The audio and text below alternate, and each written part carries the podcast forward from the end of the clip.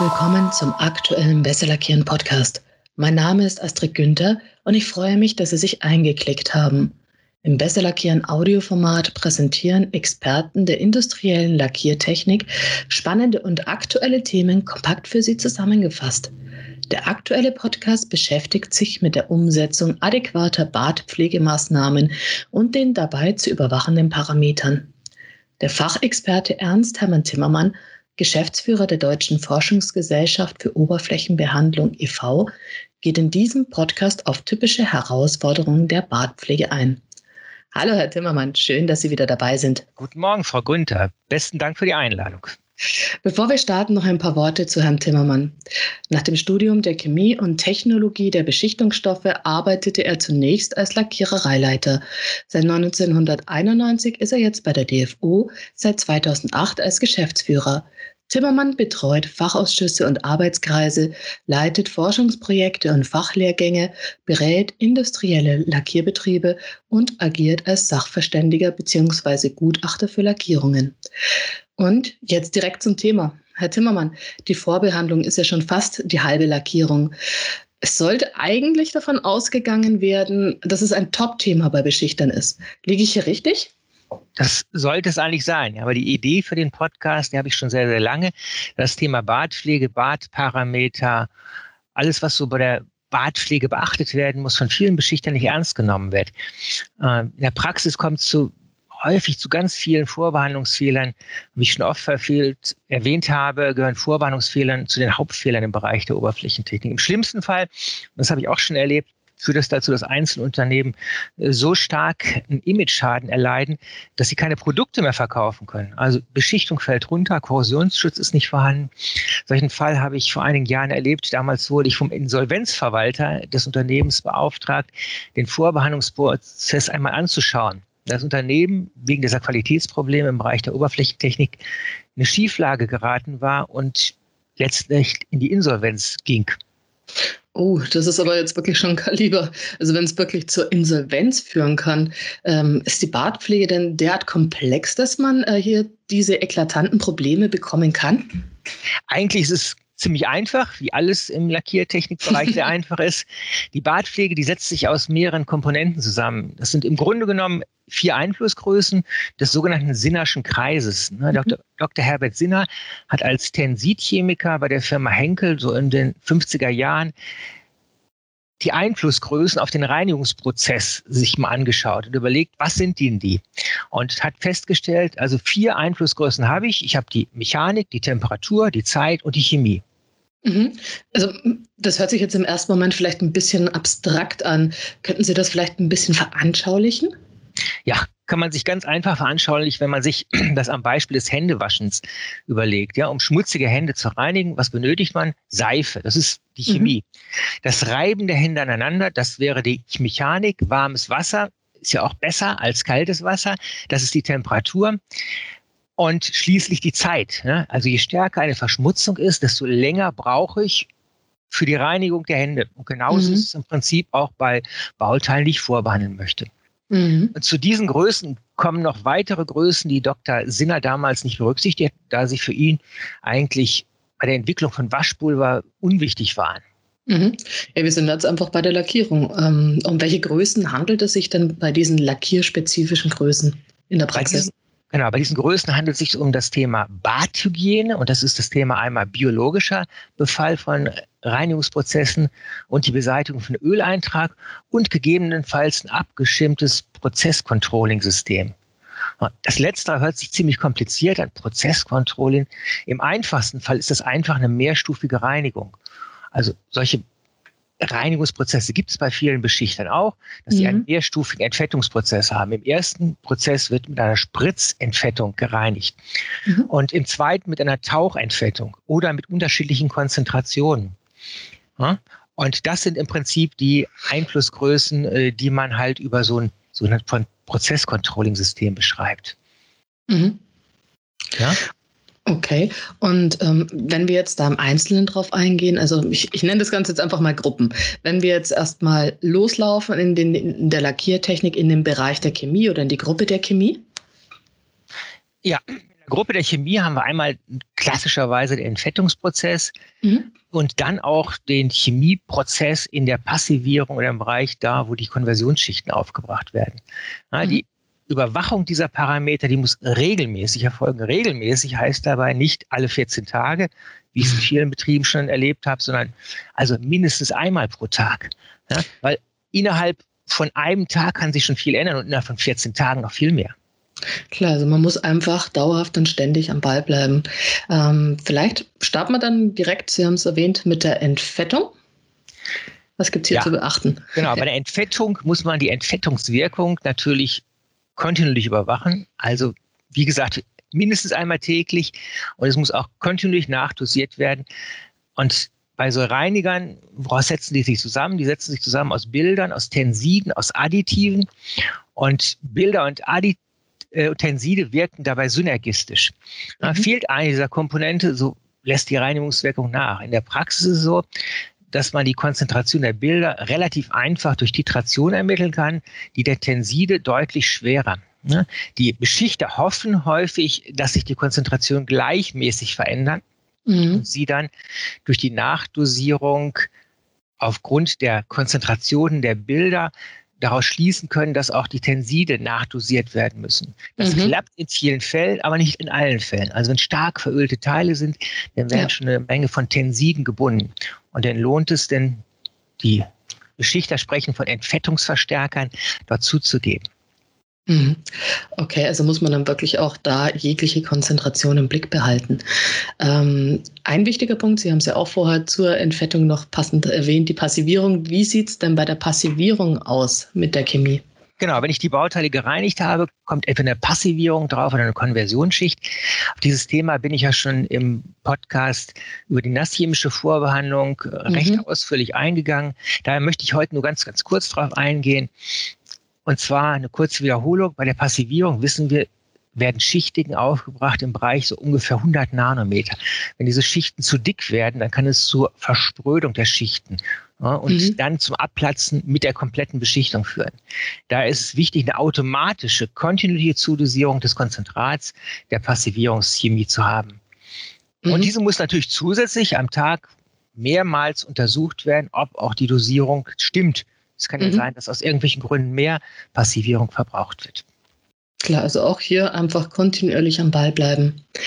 Wenn man sich jetzt die Bartwerte anschaut, ähm, geschieht das meistens durch Titration. Was gibt es denn bei dieser Prüfung zu beachten?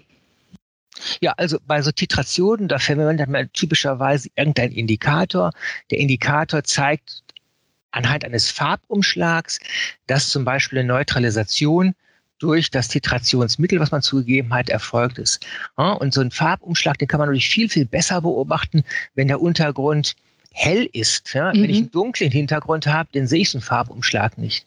Das erlebe ich auch in vielen Betrieben. Da wird irgendwo titriert, äh, ist sehr dunkel, man sieht den Farbumschlag kaum, gibt denn ein oder zwei Tropfen mehr hinzu und ist denn der irrigen Meinung, dass man noch genügend Aktivmaterial in seinem Bad hat. Hm, obwohl es eigentlich nur die Ursache ist eine falsche Titration. Mhm. Ja, viel hilft, viel ist einfach nicht immer die Lösung. Ähm, ein weiterer Wert, der überwacht werden sollte, ist der Leitwert. Was ist denn bei der Bestimmung des Parameters wichtig? Genau. Ist eigentlich keine Chemie der Leitwert, weil mhm. es ist ja die Abwesenheit von Chemie. Ja. Und zwar äh, geht es um die Konzentration von gelösten Salzen in der letzten Spüle. Und es ist ganz, ganz wichtig. Warum?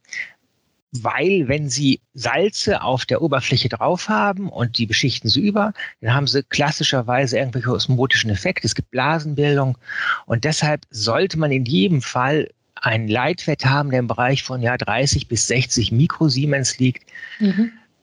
In der Praxis finde ich aber teilweise Anlagen, dort gibt der Vorwarnungshersteller vor, Leitwerte, die liegen im Bereich der Leitwerte des Stadtwassers. Also dort wird okay. tatsächlich mit Stadtwasser gespült, mit den Problemen, die daraus folgen, nämlich Qualitätsprobleme bei den beschichteten Bauteilen.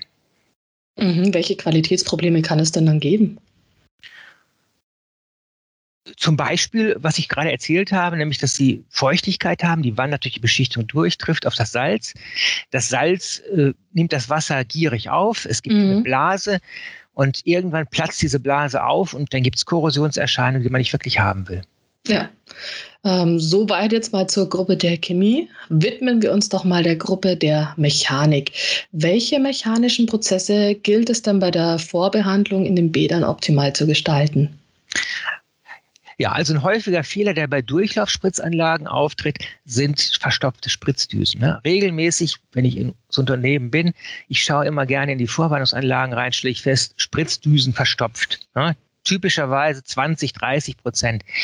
Und äh, was ist da drin? Da sind Silikonstopfen drin, da sind Verunreinigungen mhm. aus dem Reinigungsprozess drin. Alles Mögliche findet man in diesen Spritzdüsen.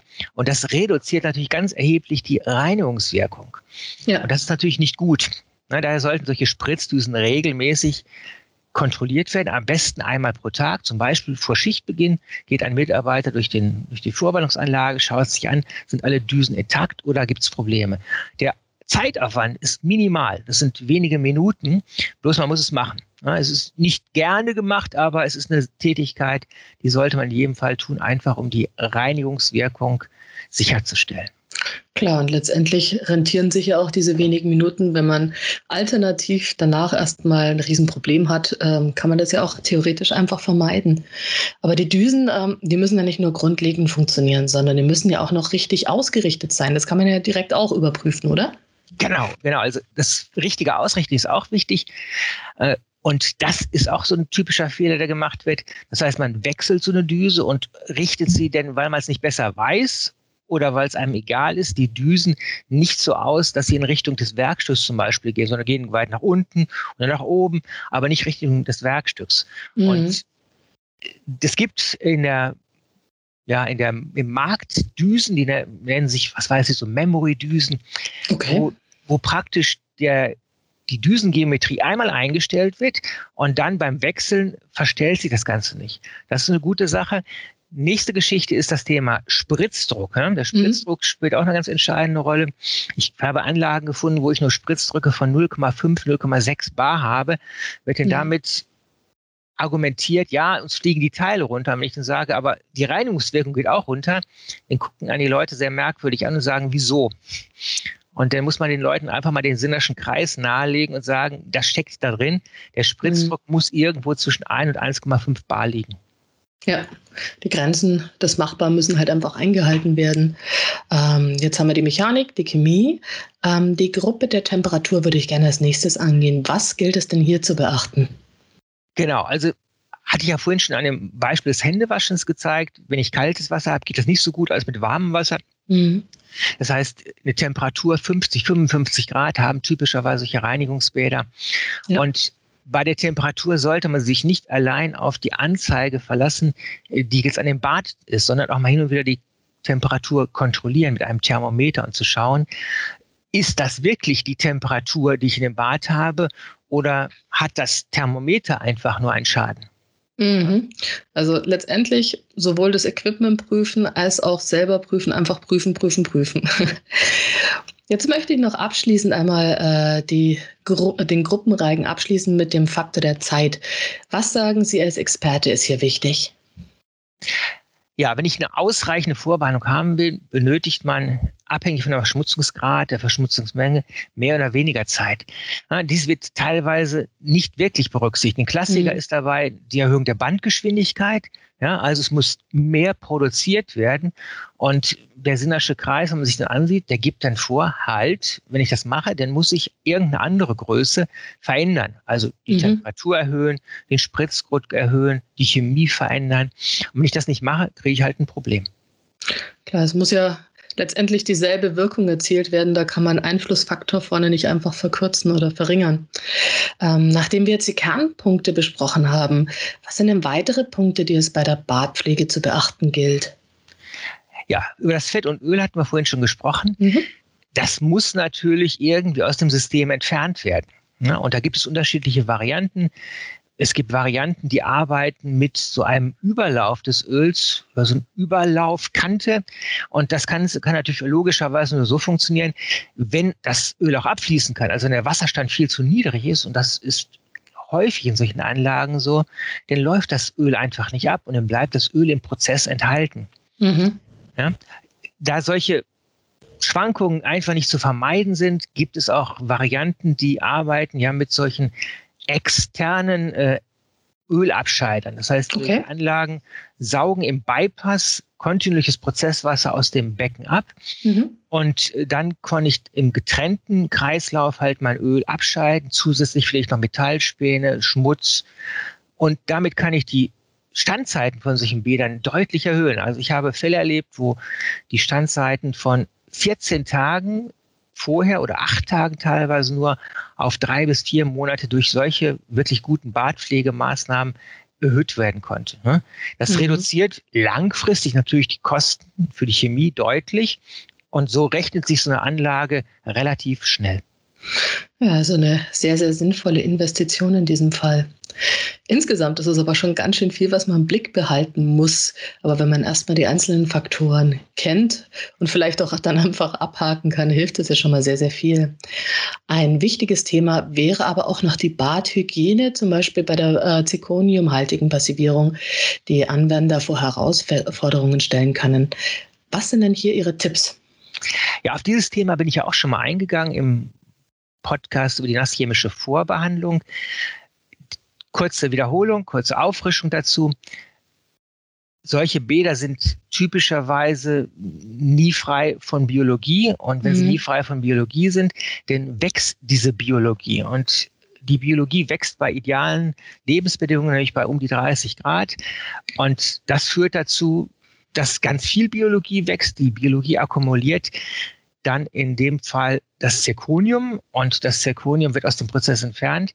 Dann wird wieder Zirconiumkonzentrat nachgefüllt, der pH-Wert sinkt, die Biologie wird abgetötet und dann haben wir wieder das Thema, dass zu hohe Schichtdicken dieser Passivierung aufgebracht werden. Mhm. Es kommt zum Abplatzen der Schichten. Also man muss verhindern, dass diese Mikroorganismen in diesem Bad drin sind. Und die typischste Quelle, also ich würde mal sagen 90 Prozent der, wo man sowas findet, ist das vollentsalzte Wasser. Das vollentsalzte Wasser kann man, ich sage mal, entkeimen mithilfe von UV-Lampen mit Bioziden. Mhm. UV-Lampen halte ich nur für bedingt empfehlenswert, weil die setzen sich relativ schnell im wahrsten Sinne des Wortes mit der toten Biologie zu. Mhm. Solche Lampen werden dann schwarz und dann wirken sie einfach nicht mehr. Deshalb ist die Variante, das Ganze zum Beispiel mit Ozonanlagen, das ist eine gewisse Investitionssumme, die ich da habe, aber die laufenden Kosten sind sehr, sehr gering, mhm. äh, biologiefrei zu halten, das VE-Wasser. Und wenn ich das schaffe, dann habe ich nämlich noch einen weiteren Vorteil, nämlich das Ozon, das oxidiert diese Biologie auf. Aus der Biologie wird dann Kohlendioxid und Wasser und es bleibt kein Kadaver übrig wie bei den anderen Verfahren. Also sowohl bei den Bioziden als bei den UV-Lampen bleibt halt tote Biologie übrig. Mhm. Ja, das ist ja super praktisch. Da hat man quasi den All-in-One-Effekt äh, und kann das wirklich auch einsetzen, so wie es ist. Herr Dimmermann, ich möchte mich jetzt bei Ihnen bedanken, denn wir sind schon jetzt am Ende des Beschichter-Podcasts angelangt. Vielen Dank, dass Sie auch äh, Ihren reichen Erfahrungsschatz mit unseren Zuhörern geteilt haben. Mir verbleibt jetzt nur noch, mich fürs Anklicken und Zuhören zu bedanken. Schalten Sie auch das nächste Mal wieder ein, wenn der Besser Lackieren Podcast neue Fachthemen aus der industriellen Lackiertechnik für Sie bereitstellt. Um die Zeit bis dahin zu verkürzen, hören Sie doch mal in unsere älteren Modelle rein, deren Inhalt natürlich nichts an Aktualität verloren hat, wie Herr Timmermann eben so schön demonstriert hat. Bis zum nächsten Mal.